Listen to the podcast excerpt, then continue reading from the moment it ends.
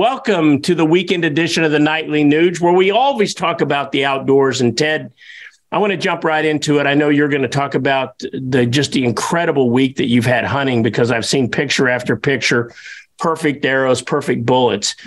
But I want to talk about a little bit of the negative of it. Um, North Dakota, apparently, there's a cry to ban uh, deer baiting in North Dakota to the point where the North Dakota legislature is actually trying to push legislation to keep the DNR from doing that. So it sounds like the North Dakota legislature is on the right side of that issue. Um, you saw we're in Alaska, of all of the states, Ted, they want to ban bear baiting in Alaska, which is just I, I, mean, how can that possibly be? But of course, that's a state that produced Lisa Murkowski, so anything's possible. And then I know you're on the cutting edge of what's going on in Pennsylvania, where they're trying to put push opening day of hunting season to a Monday, which makes no sense to me. Those are three topics that I have on my mind. Pick one, pick all. What's your take?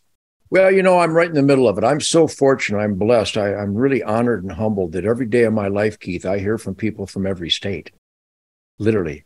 I just celebrated the 50th anniversary of George and Kay Faerber up there in uh, Wasilla, Alaska, because he was my guide on a bear hunt, caribou and moose hunt in 1977.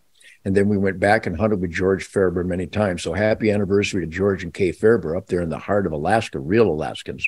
So I know all about Alaska bear baiting and Alaska bear management. And I know up in uh, Lake Tahoe, for example, you're not allowed to use hounds or bait, and the bears are in the liability column, destroying property every day, you know, destroying livestock every day. Our tax dollars go to compensate people whose cottages and, and expensive homes are destroyed by bears. And in Pennsylvania, what would be the worst day in the world to optimize family hours of recreation and the revenues generated for opening day of deer season than the Monday after Thanksgiving? Thanksgiving after the families have had a Thanksgiving break. Now everybody's got to go back to work on Monday, and that's the opening day. It's the traditional opening day of Pennsylvania's deer season. And Pennsylvania was the number one deer hunting state with over a million hunters. Now Dan Laughlin, Dan Laughlin is the representative in uh, Pennsylvania He's a P- Pennsylvania senator. And I'm also re- working with a guy named Randy Sarducci, I believe his name is. He wanted to push it back to Monday because we finally got it to open on Saturday, which is more capable for families to enjoy the important and essential harvest of the overpopulation of deer to make room for next year's fawns so they don't get smashed by Buicks every three minutes on Pennsylvania highways. Anybody have any questions? Call 1 800 Numbnut and Michael Moore will explain why personal hygiene is superfluous. And then when it comes to baiting deer and baiting hogs and whatever you want to bait, would you go fishing without a worm on your hook? You need to catch the fish out of that body of water so they don't overpopulate and destroy the fish habitat. Would someone please talk about this in a school in America someday? If we don't harvest the surplus deer and the bear and the pronghorn and the pheasants and the geese, if we don't, and the ducks, if we don't harvest the surplus in a responsible science based, meaningful pattern based on population dynamics, sustained yield, habitat carrying capacity, dear God, why aren't these truisms, these scientific truisms ever mentioned in schools because they want them to become animal rights activists because the final agenda of the animal rights activists, if you look in the Bible and watch their actual agenda and activities, they want to slaughter human life because they want to end the diet, the food production of human life. We've talked about this before. Pennsylvania, every state, North Dakota with the baiting of deer, you have to kill these deer. They will overpopulate if you fail one season to harvest the surplus. And again, it doesn't matter whether it's bear or turkey. The land can only support so much life. Your house can only support so many people. You wouldn't let thousands of people live in your house. You only have room for X amount of people. Wildlife habitat only has room for X amount of wildlife. The season of harvest, happy Thanksgiving for the harvest from God's miraculous renewable pantry. Somebody write this down. How stupid can people be? So there's a lot of controversy out there. So I would recommend that everybody who wants thriving wildlife and the thriving wildlife habitat to keep these wildlife sacred resources in optimal healthy conditions and our air, soil, and water production from that wildlife habitat, please join Keith and I at hunternation.org and circle the conservative wagons because where you don't use hounds and bait for bear, they overpopulate and get hit by Mercedes Benz downtown Naples, Governor DeSantis. Open the damn bear season in Florida. The nuisance complaints are out of control. They're overpopulated. It's irresponsible to not harvest the proper science based surplus of these wildlife resources every year. And I dare anybody, anywhere, anytime with any credentials or, or college degrees, I dare you to debate me on any of this stuff. Because if you don't use proven methodologies, hounds and bait for bear, hounds for mountain lions, bait for deer, and bait for trout and crappie, if you want to debate me, I dare you to come on here and tell me why a Monday opener would be better than a Saturday opener in Pennsylvania and why you should you should reduce the opportunity for people to enjoy the great outdoors harvesting the essential surplus of these precious wildlife creatures every year. I'm right. The antis are not only wrong, they're evil. You know what, Ted? I'm going to see if our producer Tim can get Brian Smith, who's the state representative um, from Punxsutawney, Pennsylvania, who happens to be a Republican that wants to push that back to Monday. Now, I know you, you and I think it's illogical, makes no sense. Do you know what his point of reason is to do that or what he's stating as the reason to do that? They claim number one tradition, and they also claim wrongly, it's just the, the statistics are absolutely wrong. I'm actually going to have uh, State Senator uh, uh, uh Dan Laughlin um, come on because he's been fighting these guys. I mean, everybody take a deep breath and just think.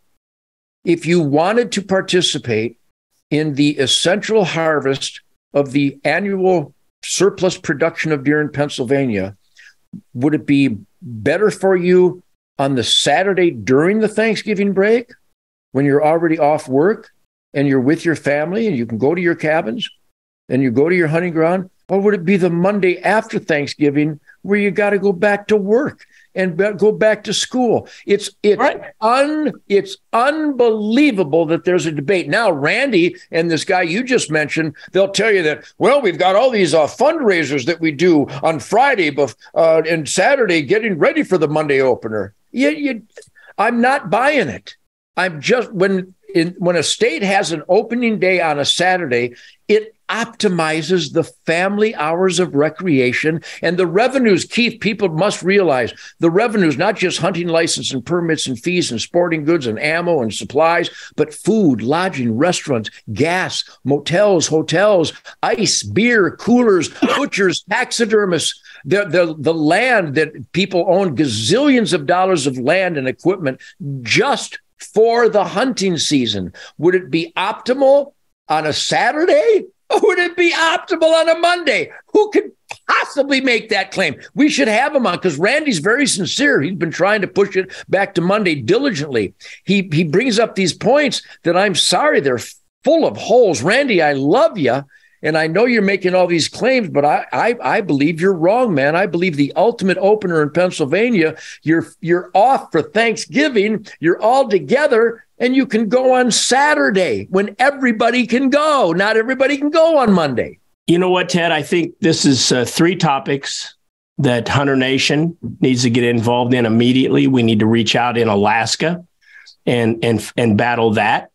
Uh, we need to get up in North Dakota and support that legislation that will prevent bait, bait banning uh, by the DNR. And we need to get uh, up in Pennsylvania and make sure this doesn't go crazy. It sounds like good people that are just taking bad advice. And I think it's something that you and, and, and our team at Hunter Nation needs to get in the middle of. What do you say? Well, think of this. In Michigan, they don't allow baiting for deer because they lie that it will cause deer to have nose to nose contact. But then the USDA comes in and they bait the deer and shoot them. And now it turns out that next year, you're not allowed to bait deer because it causes disease. But next year, the Michigan DNR will let you bait deer if you buy a permit. So if you have a if you buy a permit for baiting, it doesn't cause disease. But if you haven't got the permit, it could cause it. They are lying, criminal, scam artists that are hurting the hunting tradition. And when you hurt the hunting tradition, those wildlife resources going from the asset column into the liability column. Shame on you. Debate Perfect. me. I dare you right here on the Nightly Nuge where my crowbar of truth, logic, and common sense will end up bumping into your temple.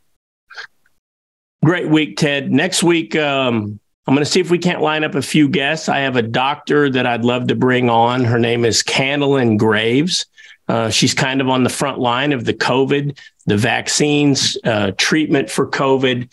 Um, I'd like to get some of these representatives on, maybe get a uh, somebody else who could come talk to us on what's going on in North Dakota or, or, or Alaska. I mean, I think we need to start bringing a few guests on here. And you know what, Ted? I was discussing recently, there is a large cry uh, that would like to see us move the Nightly Nuge to television, um, which I think that's an interesting thought.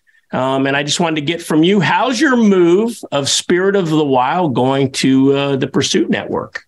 You know, Spirit of the Wild, people have supported it with some of the highest uh, uh, uh, ratings in the history of outdoor television. Thank you very much, Shemane. And I thank you, Ted Nugent, Spirit of the Wild, going into our 33rd year. And now on Pursuit, where we're surrounded by the best conservationists and the best hunters and fishermen and trappers and real down to earth, grounded American conservationists, environmentalists. Ted Nugent, Spirit of the Wild, going into our 33rd year, now on Pursuit and we have more audiences. We have a larger audience and more eyeballs and more enthusiasm. Plus, Dave Watson is our editor and co-producer, and Shemane's creating these Queen of the Forest episodes. And I got some pretty handsome arrows finding their way into the pump station of unsuspecting creatures and turning them into family sized portions. So the Spirit of the Wild is perfect hands on conservation. Thank you, everybody. And be sure to thank my sponsors, all those people that support, all those businesses and companies and products that support Ted Nugent's Spirit of the Wild, world class sporting goods, world class products, world class